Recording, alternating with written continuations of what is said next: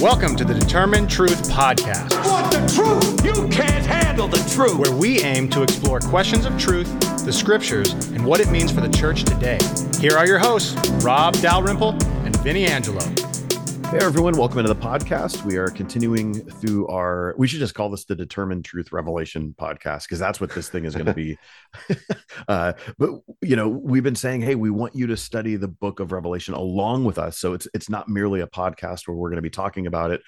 Rob's working on a commentary, which is cool. He's doing that like, you know, he, that that's where you you've been spending so much time the last number of however many months or years working on this thing. But uh, Rob's also producing a uh, devotional. So he does a, a seven week, five day a week devotional guide. It's posted on determinetruth.com and you could read through that as well. So connect with Rob. You could, you know, he has a series on Revelation on his YouTube page at Rob Dalrymple at YouTube. And uh, yeah, there's there's a lot of stuff there. And um, you know, I, I know Rob, you're, you're a New Testament scholar.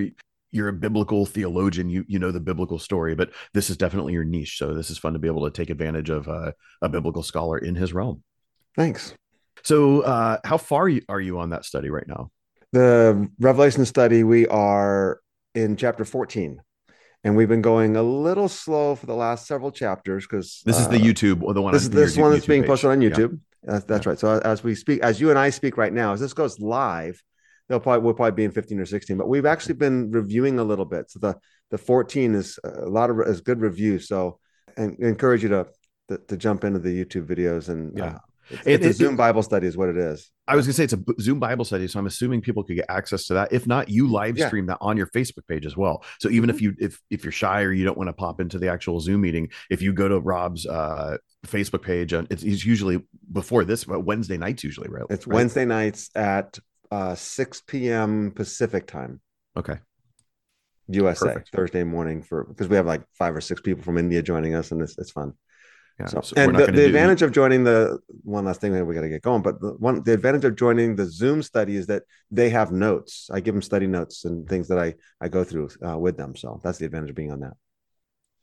you know, we want to get into the text, but we're trying. So eventually, we'll get there. People, Yeah, are yeah. wondering, like, when can we get to Revelation one one? But you know, we we really want to lay a foundation for understanding the Book of Revelation, and you know, hopefully, even these episodes will help maybe address a question that might eventually pop up, even though we're not at that point in the text. And I even know that man, I, I'm teaching a hermeneutics class at my church right now, and just forecasting. We we do genres by week, and we always end up with apocalypse, and it's like just reminding our listener or my my not listeners, my students in my classes that apocalypse is the most foreign book of the Bible to us. It- genre to us. Yeah. in, in terms, yeah, yeah, I'm sorry, I'm sorry. In terms of genre, yes. Yeah. Yeah. And uh, we we- have this popular misnomer that no one knew what it meant in the first century, but it's becoming clearer and clearer to us. And I argue the opposite. Yeah. Uh, and yeah, so it's exactly. really about understanding the Old Testament a lot better. It's understanding the genre of apocalypse, uh, and it's no, we have to do a lot more work in this thing. Yeah. And we're going to talk a, a lot about that next week in our next podcast, also next week. So Hey, so two weeks ago we discussed that Revelation's a narrative, and that John uses repetition, uh, especially how people hear things, uh, and that helps us connect the passages that we might not normally connect.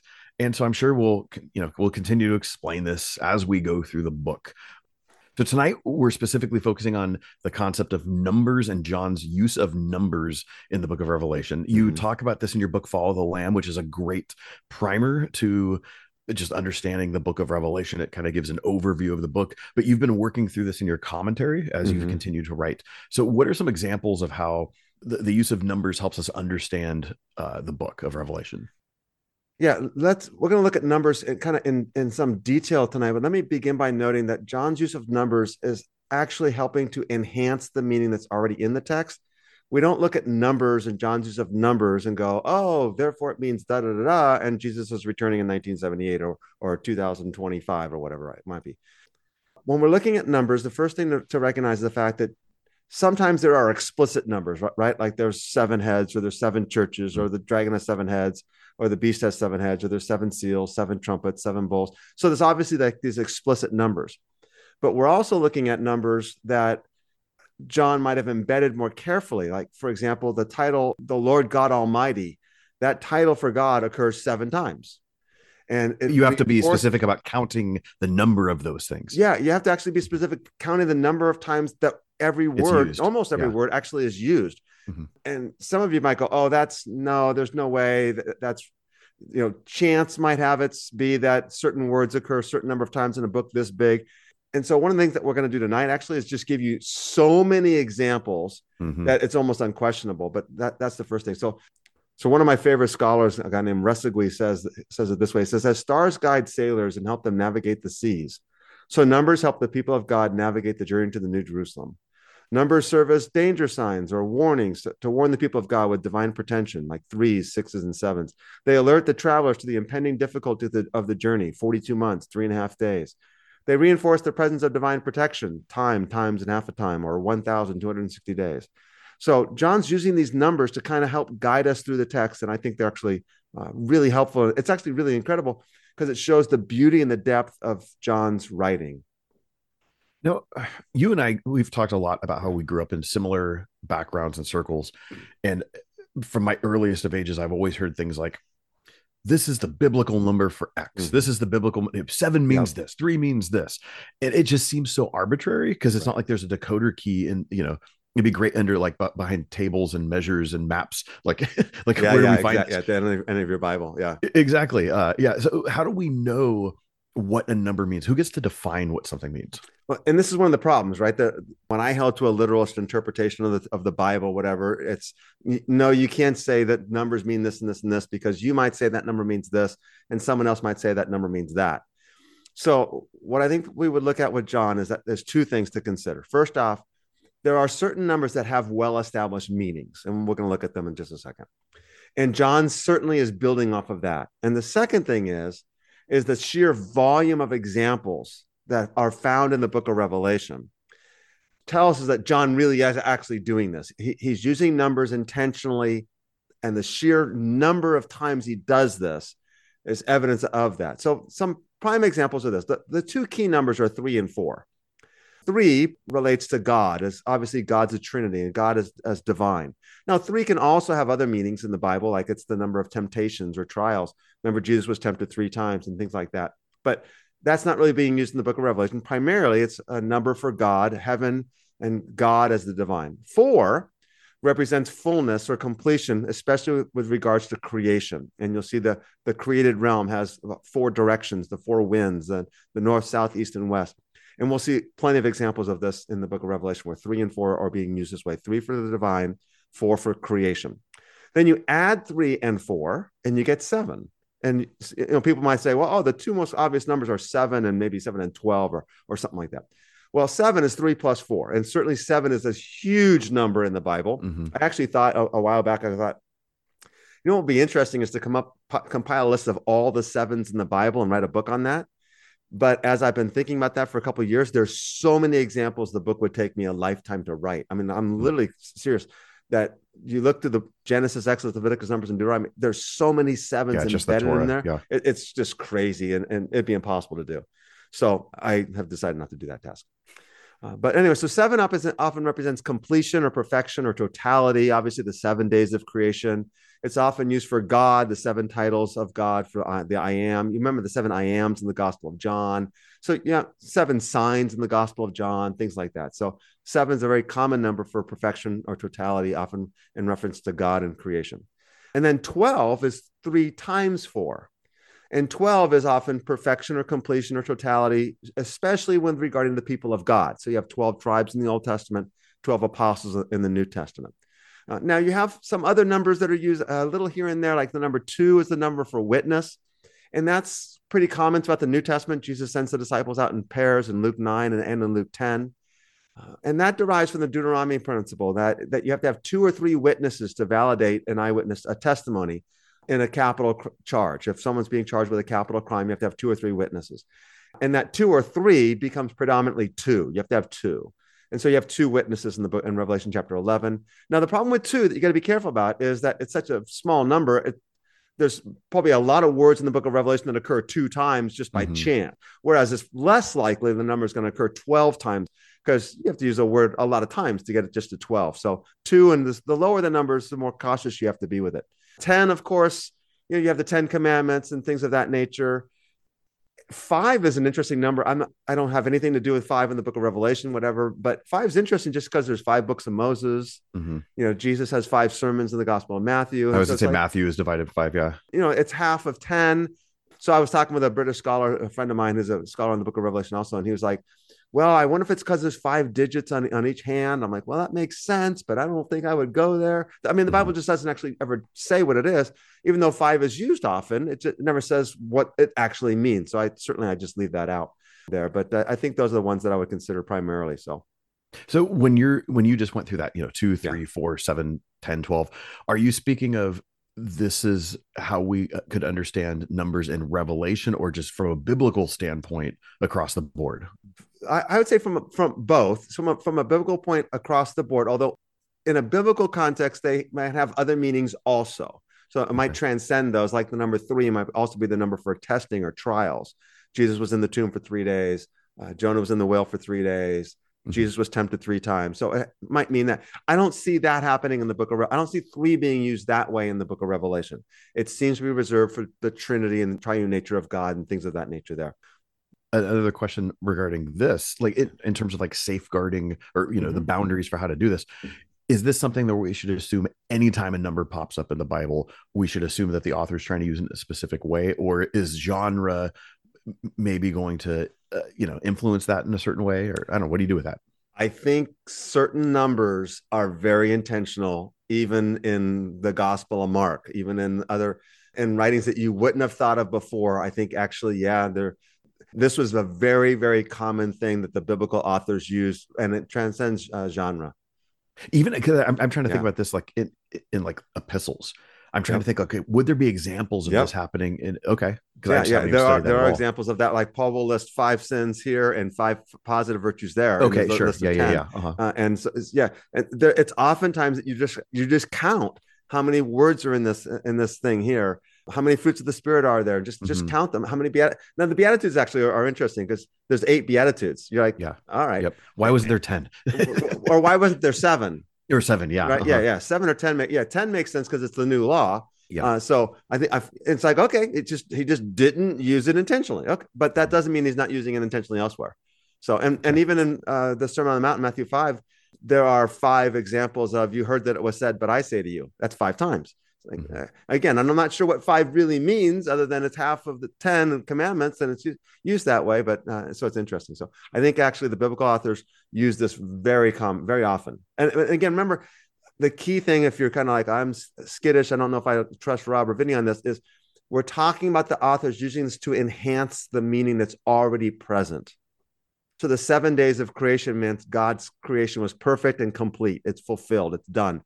Okay, great. We can kind of get that already when he says it, it is done, it is finished, or, or he rested on the seventh day and, and was completed his creation. But now this the seven days actually just uh, complete that. And i think in contrast to that i think we talked about this uh, when we did one of these intro episodes like a, a year and a half or two years ago what you mean is what you don't mean is we're, not doing this in a Harold camping kind of way and he's Right, not the yeah. only one who did that but No, where exa- the no, number is. Yeah the, the number in that kind of way is used in this uh, national national treasure Nicolas Cage kind of way where you have to it's a secret decoder Exactly. thing That- Right, that's it, it- so that's different than enhancing where the author like a John is going to be using a number a number seven or a three to enhance not to say okay there's a secret meaning and if, if you're the smart one to figure it out that's so that, that's Right, how it's yeah, yeah. different and it's a meaning that's already there or a meaning that's apparent uh, and then the number helps make it clear Yeah. okay Yeah.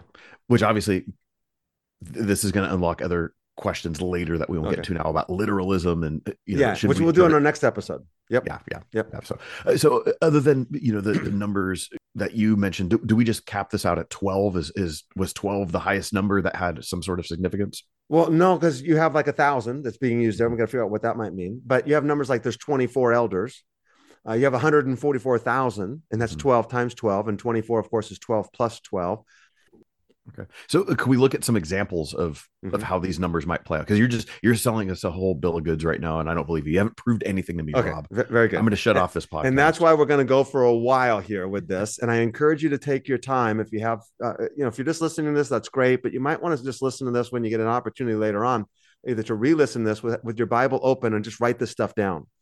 So three often uh, is the number for the divine. So, for example, the divine title, the Alpha and Omega, occurs three times. Now, what's interesting is the parallel title, the first and the last, also occurs three times. Now, those titles only appear together in 22, verse 13. So in 22:13, you have both the Alpha and the Omega and the first and the last. In fact, in 22:13, you have the Alpha and the Omega, the beginning and the end, and the first and the last. All three titles are present in that one passage. So three times for Alpha and Omega, three times for first and the last. And then in 22:13, Alpha and Omega, beginning and the end, first and last, all, all occur. Uh, other examples are like God is the one who lives forever and ever. That divine title occurs three times. And of course, three times reinforces again the idea that God is eternal. The God is the one who who is, who was, and who is to come. Threefold. You'll also see, for example, in chapter one, where uh, uh, you have the Father, the Spirit, and the Son that are introduced. All right, so that's uh, some examples of use of three. What about yeah. number four? Uh, yeah, four is actually the one that's most uh, very interesting here. So four is the number for completion with regards to creation, the four directions, the four winds, and things of that nature. There. So John uses the word four 28 times, seven times four, right? So 28 occurrences. Since four represents the created realm and seven's perfection or completion, then the 28 times that the number that the word four occurs suggests that John's using the numbers to represent the entirety of the created realm. The bride, the, the word bride occurs four times. And of course, the bride is the totality of God's people. There's four references to the holy city. What's actually really interesting is this John refers to the people of the earth, and we'll get into this more detail later on because he distinguishes between God's people and the people of the earth mm-hmm. at, at, different times. But he uses the title every tribe, tongue, people, and nation. And there's mm. four of them, right? Tribe, oh, yeah. tongue, people, and nation, fourfold. He used that fourfold title seven times. Mm. Okay, so seven times that fourfold title occurs. However, here's what's interesting it never occurs in the same order. The words are always different every single time it's like he, he's he's clearly wanting a you to, you to count the number of occurrences, but he's also varying the words up oftentimes. Another another strategy of John actually is to vary the words. He'll never, he rarely will repeat something verbatim. He almost mm. always makes a subtle change here or there. Let's continue on. The word uh, love occurs four times in the book of Revelation. The word shepherd occurs four times. Of course, shep- Christ is the shepherd, and it suggests that Christ's um, rule extends over the entirety of his creation. There are four references to the seven spirits, or depending on your translation, the sevenfold spirit. And of course, in chapter 5, verse 6, it says that the seven spirits have been sent out into all the earth. So if they've been sent out into all the earth, and there's four references to the seven spirits, then see again, it enhances this meaning of, oh, God's spirit is sent out into all of the earth. Mm-hmm. The second death, which we'll discuss what that might mean later on, occurs four times. Suggests, of course, that it's like definitive with regards to the judgment of creation. It's totality and it's final um, there. So those are some examples. There's a whole lot more. Uh, do you want to? Number seven is like uh, that's the one that uh, everyone knows is a main biblical number. That's yep. the number of completion. That's probably the easiest one to connect to the creation account. What happens there? So seven, of course, re- refers primarily to completion, totality, perfection. Of course, it often refers to God. There's going to be some some things to happen with it as, uh, as well later. But obviously, there are seven churches. There are seven golden lampstands, which are the seven churches. What's interesting is that the set, the word or the word seven churches occurs four times which mm. suggests that these seven churches represent all the churches, which is something not, that I will not just later. seven specific yeah, churches. They are seven specific churches, yes. but they represent the reason why there's seven of them is because they're all the churches. Right, there's also seven stars, and the seven tar- stars we're told, of course, are the angels of the, se- of the seven churches. So obviously, seven is used with regard to Christ oftentimes. So there's Jesus has seven horns and he has seven eyes the word Christ occurs seven times. Hmm. Here's something very interesting. The name Jesus, the word Jesus occurs 14 times. Hmm. Now that's seven times two. And obviously, 14 isn't usually a big number, an important number. But the very first description of Jesus in the book of Revelation is he's the faithful witness. Mm-hmm. So the number for a trustworthy witness is two. And Jesus, his name occurs 14 times. So seven times two. I think that makes a lot of sense there. Jesus is indeed the faithful witness. The designation witness occurs next to the name Jesus seven times. Hmm. Here's something very interesting. Jesus is called the Lamb of God, or he's the, the Lamb that was slain. The Lamb of God is obviously in First John, Yeah. but he's called the Lamb. The word Lamb occurs 28 times, Hmm. which is seven times four. He's the Lamb of God who has purchased for God people from the whole world, every nation, tribe, tongue, and people, it says in chapter 5, verse 9. So he's purchased people from all of the world. And of course, the word lamb occurs 28 times. So I think the 28 times that the word lamb occurs is actually very intentional. And again, when you get a number that high, it's like it's not arbitrary that it's 28 times because he could have just kept adding lamb and it could have come up to 27 or 26 or 24 mm-hmm. or things of that nature that wouldn't have had a lot of meaning or significance there. The divine title of the Lord God Almighty occurs seven times. Now, what's interesting actually is there's two occasions later on in the book where he's called God, God the Almighty, not the Lord God Almighty. And I think one author, Richard Bauckham, is a phenomenal scholar, says that his mind, John used God the Almighty twice because he had the Lord God of the Almighty seven times. And so he didn't want to like uh, mess with that number. John also uses the word servant 14 times, indicating that God's people or the people of God uh, are called to serve faithfully, right? Seven times two.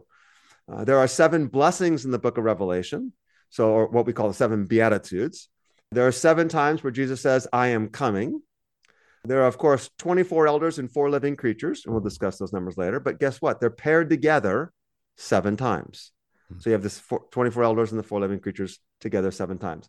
The word mark, you remember the mark of the beast? Mhm. Seven times.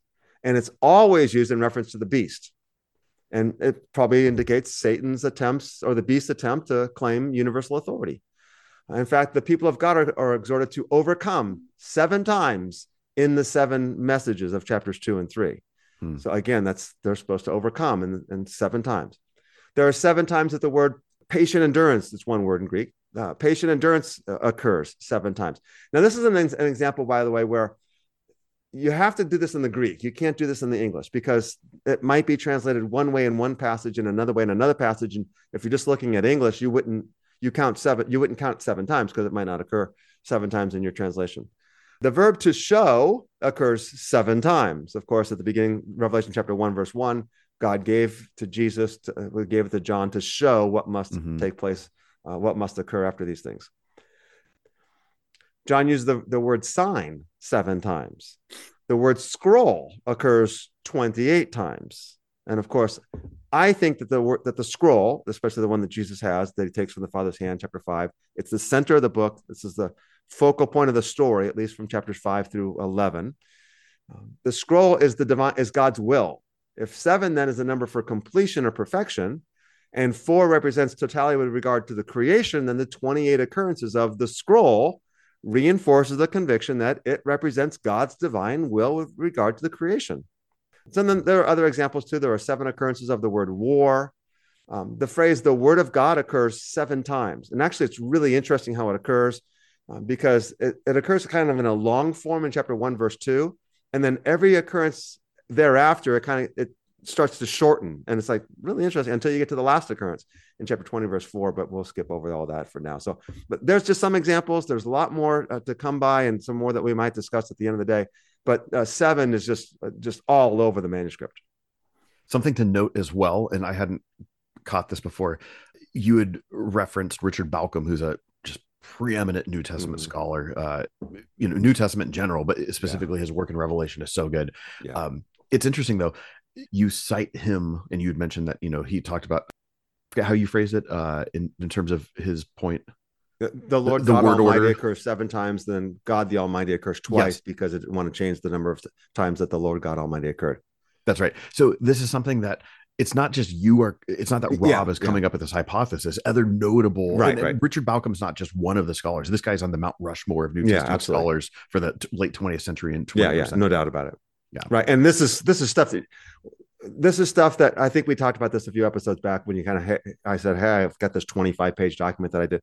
This is stuff that's just out there. Everybody knows this but no one has actually t- taken it to the extent that i've taken it i think as far as i can find out where they've actually just gone through like almost every single word saying okay how many times does this word occur? How many times does this word occur? So i found examples that no one has actually ever noticed before because Hmm. no one's taken the time to look up most every word I, I haven't done every word but i've done most every word uh, most of the nouns and adjectives and some of the verbs, but I didn't worry about all the verbs because verbs are, diff- are different. Hey everyone, we want to thank you for joining us on today's podcast. And we want to remind you that everything we provide at Determine Truth is free of charge. And this even includes all of the teaching that Rob does on a weekly basis to pastors in India and around the world. We don't have any supporters that get special behind the scenes access. But we can only do this with the generous support that comes from those of you who can afford to give. So if you would prayerfully consider supporting us with anything from $5 a month or more, we will continue to work hard to challenge the church to be the church. To give, go to determinetruth.com and click on the Give tab or follow the link in the show notes. 12 which is Yeah. obviously another significant number we know like you mentioned there's 12 disciples Yeah. uh, 12 tribes you know this is a biblical number what do we see with 12 there in revelation Well, let's start with the fact that John's commanded to write 12 times. The word write occurs the 12 phrase times. to write okay Yeah. So, based on what we've discussed now, let me ask you the question why do you think that John's commanded to write 12 times? Why would the word write be used 12 times in regard to the book of Revelation?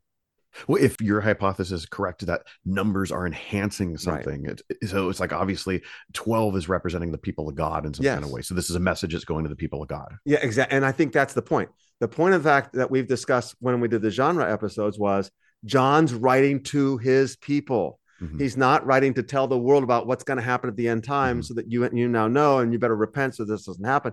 It's like, no, he's writing to the church, to the seven churches, and the word write occurs uh, 12 times. Mhm. So we'll do this in more detail when we get there. But the New Jerusalem in Revelation 21 9 through 22 9 is what we call the new creation. It's heaven and earth comes down together. Uh, heaven comes down to the earth and it meets the earth.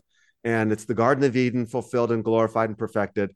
The number 12 occurs 12 times in the description of the New hmm. Jerusalem. Now, remember, the New Jerusalem, it starts off by saying, Let me show you the bride, the wife of the Lamb. So John's expecting to see a people, and the people is the people of God, which we would expect to see 12 with regard to the people of God.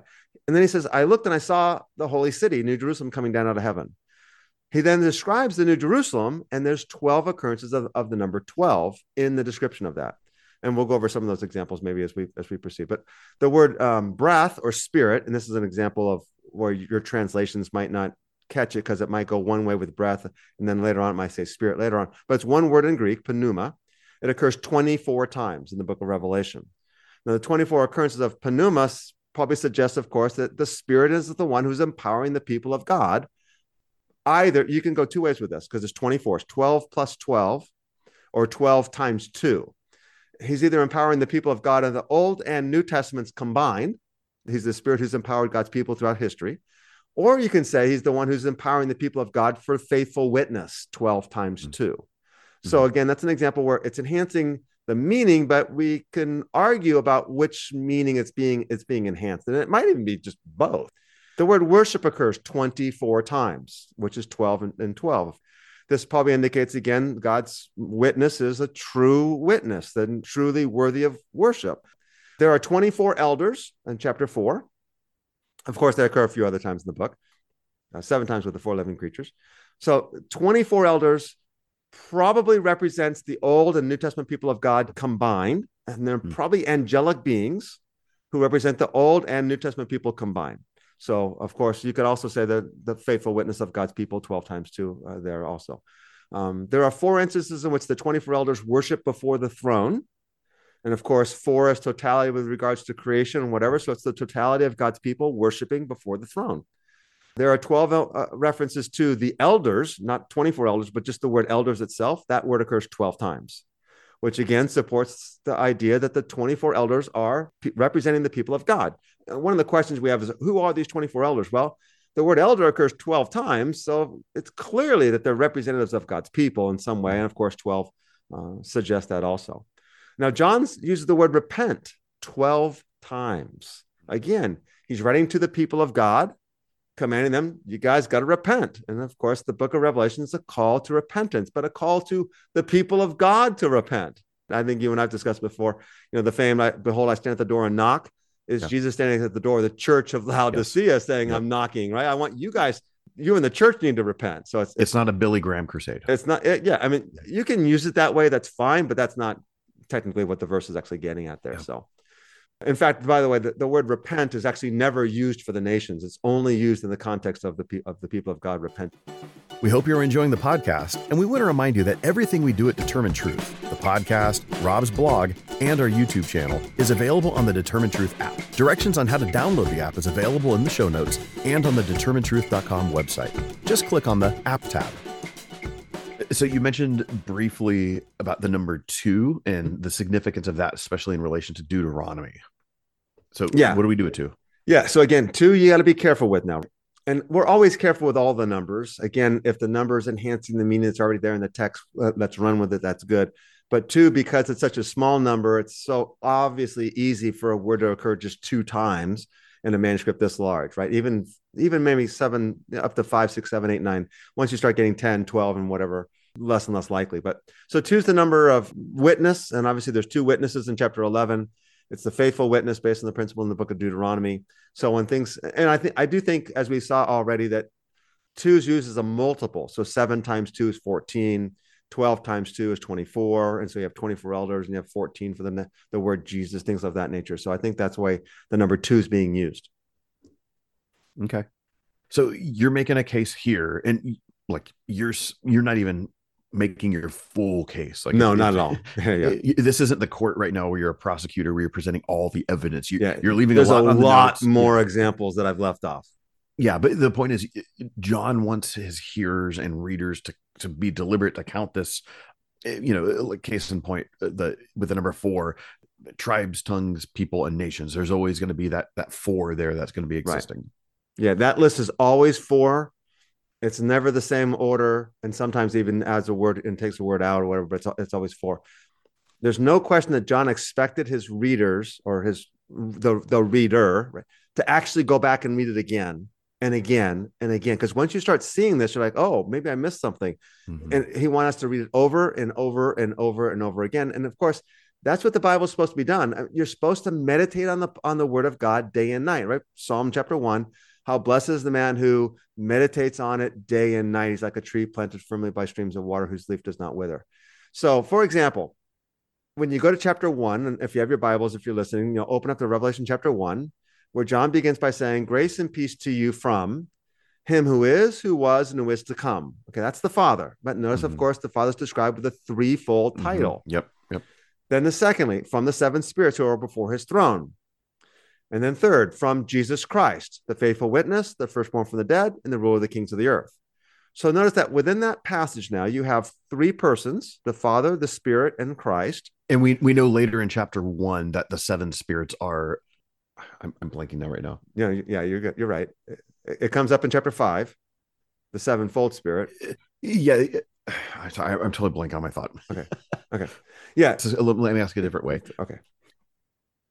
You just mentioned, and you're, you're hinting at a Trinitarian thing, but it says the seven spirits. Does Yes, that mean good, good, that the, the, the third person of the Trinity is seven? Has Yeah, seven yeah. persons? In a So- is this a Benny Hinn theology? Yeah. So we know that it's a reference to the Spirit because it's sandwiched between the Father and the Son. I mean, it's Mhm. clearly the Holy Spirit, right? The Father, Son, and uh, Father, Spirit, Son. Just the fact that they're together is a strong indication. Now, this can actually be translated as the sevenfold Spirit, Mhm.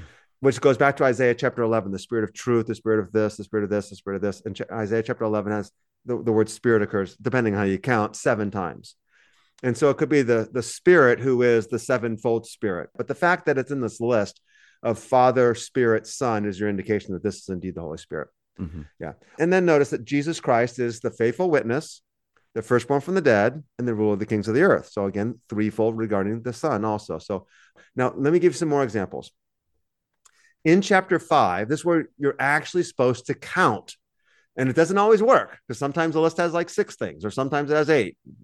And it's it's easier to count in the Greek than it is in the English because your translations may or may not be clear, but the Greek text is actually really, really clear on this.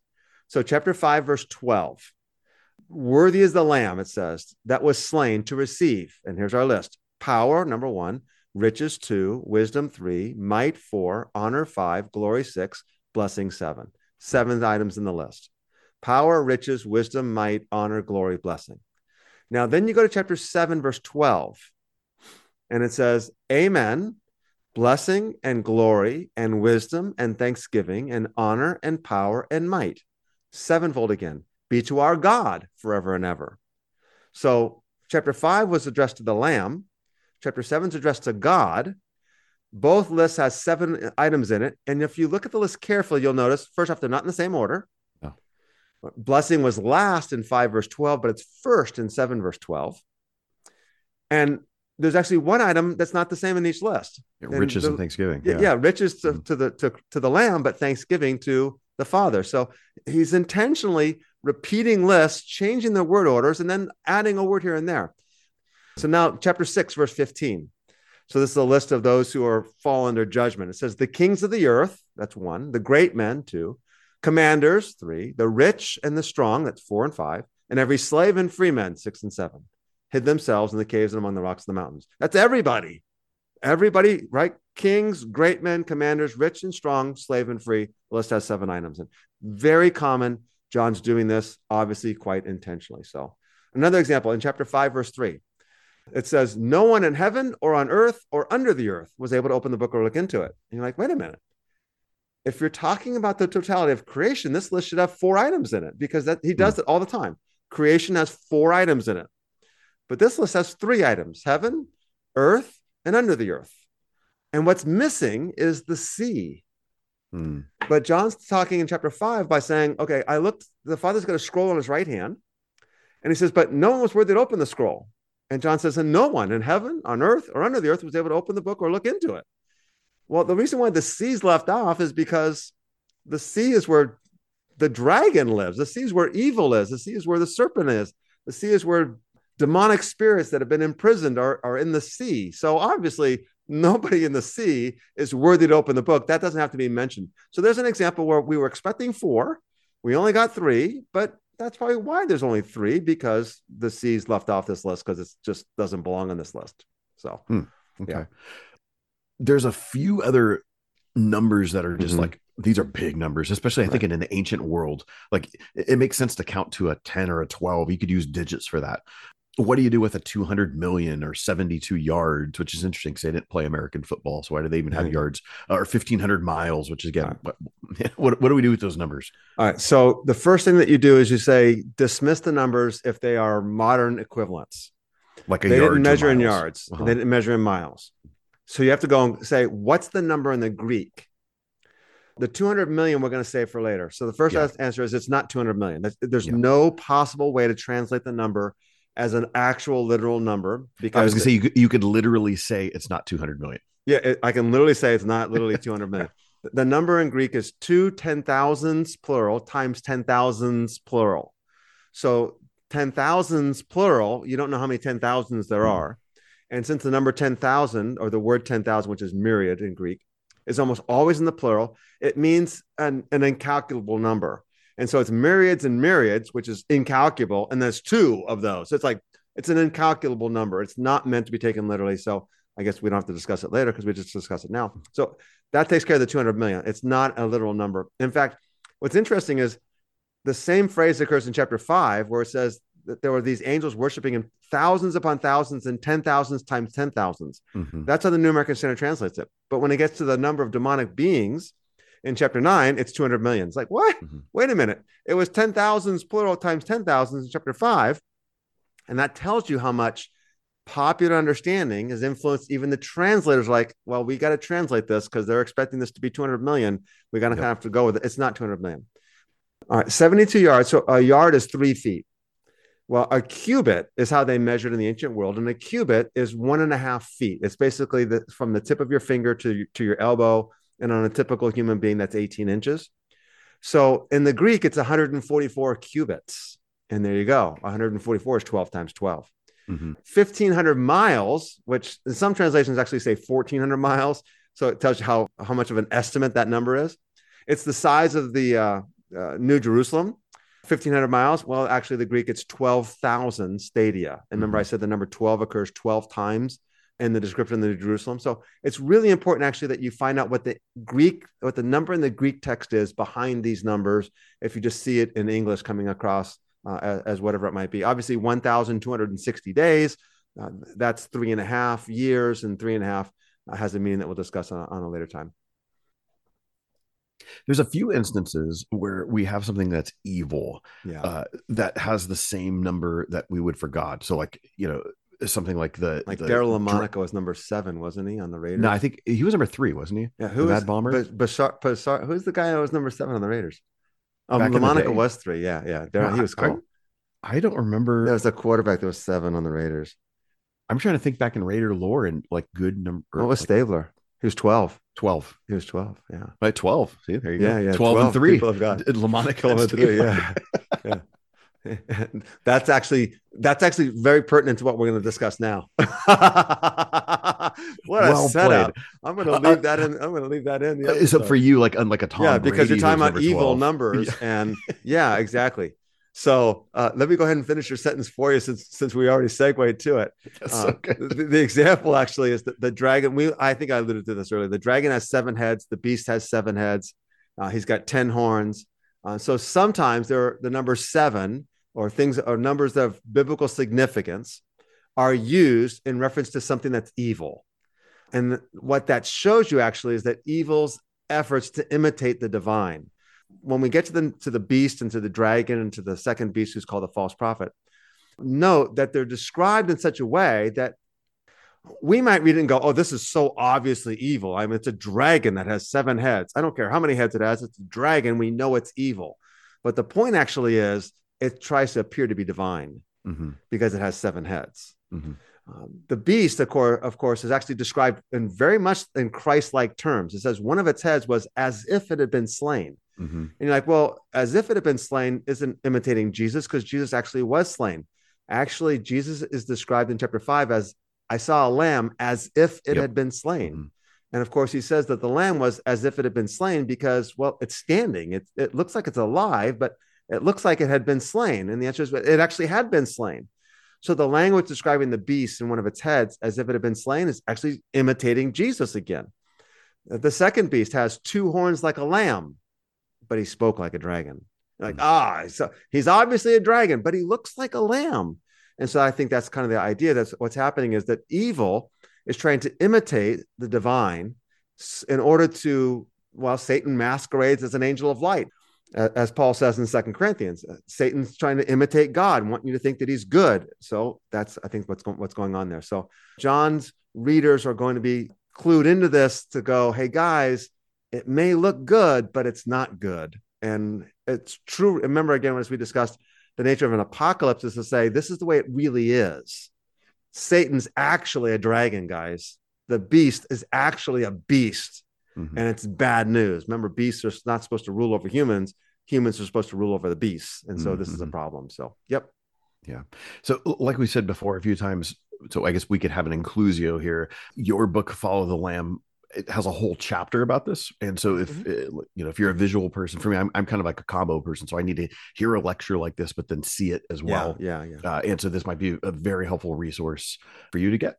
Yeah, yeah, and at the end of that chapter, it has some questions which are going to help you go into the Mhm. text itself and look at look things up there, or you can just like play this episode really slowly and keep hitting pause and and, and looking things up there. But again, it's going to be hard in your English Bibles just because they don't always translate. Like the word overcome is just not always translated as overcome Yeah. uh, throughout the text. It, that's actually a- good thing to talk about for a Mhm. second. We we've never done a, a study on word studies, which is a very popular thing to do in the 70s and 80s, and they're more often than not we just don't know. We're, we're not going to do them the right way. That's Uh, that's it- the problem. yeah, and, and so like just when in doubt, avoid a word study. Look it up in a commentary. They're going to do a great job of of parsing that out for you, literally. But for something this this might be one of those instances where being able to have a reference, whether it's an interlinear, there's so much great online software where you could go and you could look something up because you're you're checking resources at this point. And so anyway, this this would probably be an appropriate time to delve into the realm of word studies. Yeah. So just to uh, piggyback on what you just said there, I would agree that word studies are actually dangerous because typically what we do with word studies is we find a word and go, oh, in the Greek it means that. And obviously each word has like seven or eight different meanings, right? Because words have multiple meanings based on context. And some of them are like diametrically opposed to one another. Yep. and then you go say, "Oh, the, here's seven possible meanings." Then you say, "I like this one," and you Yep. pick that out and you impose it on the sexiest. text. It's the most Yeah. spiritual. Or, and it or it's the one that Yeah. supports what I'm trying to argue right now. exactly. Yep. Yep. And the answer is the context is going to tell you what meaning is actually that, that word actually has there, the nuance of that meaning. So the value actually is in comparing like English translations. If there's a Mhm. word that has a meaning that's hard to grasp in English, you might find that the King James says one, and the New American Standard says another, and the ESV says another, and the New Living Translation says another, and the NIV, NIV says another. And now you realize, okay, each of these translations has a different nuance there. This word might have a meaning that can't be conveyed by any one English Mhm. word, like the word paraclete, parakletos. Some translations even say parakletos. It means the Yes. counselor, the advisor, what The helper. the helper. Yeah. Mhm. So the point of that is compare the translations there and, and you do your work. What I would say f- that you can take away from this episode will be a couple things. Number one, the beauty of the text. Mhm. John is writing this beautiful text that he's really carefully written. So, common thought that people had was John sitting on Patmos, he has a vision, he's writing the- everything down, and by the time the vision's over, the book's complete. That's not what happened. He clearly took notes, compiled his notes, and wrote and wrote and wrote and wrote, maybe even rewrote a few times, and then compiled it together. Go and because he's counting how many times has this word been used? How many times has this word been used? So the beauty of the text and the art artistry of this text, it's artistic. The next thing that you can take away is that when you read the text, count the number of things that are in lists and just count because it's just going to help you understand. Oh, look at what he's doing here. Look what he's doing here, and help you see there. And then again, it's going to reinforce the meaning. So when we say that the 24 elders are probably are angelic representatives of God's people, it there's no way of knowing that except the fact that there's 24 and it's 12 Mhm. times 12 and then the word or 12 times 2 and then the word elder occurs 12 times oh yeah uh, the elders are the representatives of god's people so that's what's happening there and that's how it's helpful to us there to show us what the meaning of the text is and to confirm what the meaning of the text is and then to be reminded that satan is often deceiving us and trying to look good when he actually isn't actually good Where are we heading next? we're going to spend one or two more weeks kind of looking at some introductory questions because the topic of literalness has come up a few times between you and me. And we know that a lot of the people, at least that grew up in traditions like we did, Mhm. that was just how you interpret the Bible and how everything's to be interpreted. And now we're saying, wait a minute, Jesus is a lamb, but he's not literally a lamb, and this Satan's a dragon, but he's not literally a dragon. You know, I'm not comfortable with this. What do we do with the language if it's not literal? Then what is it? And we're going to say, well, what does literal even mean?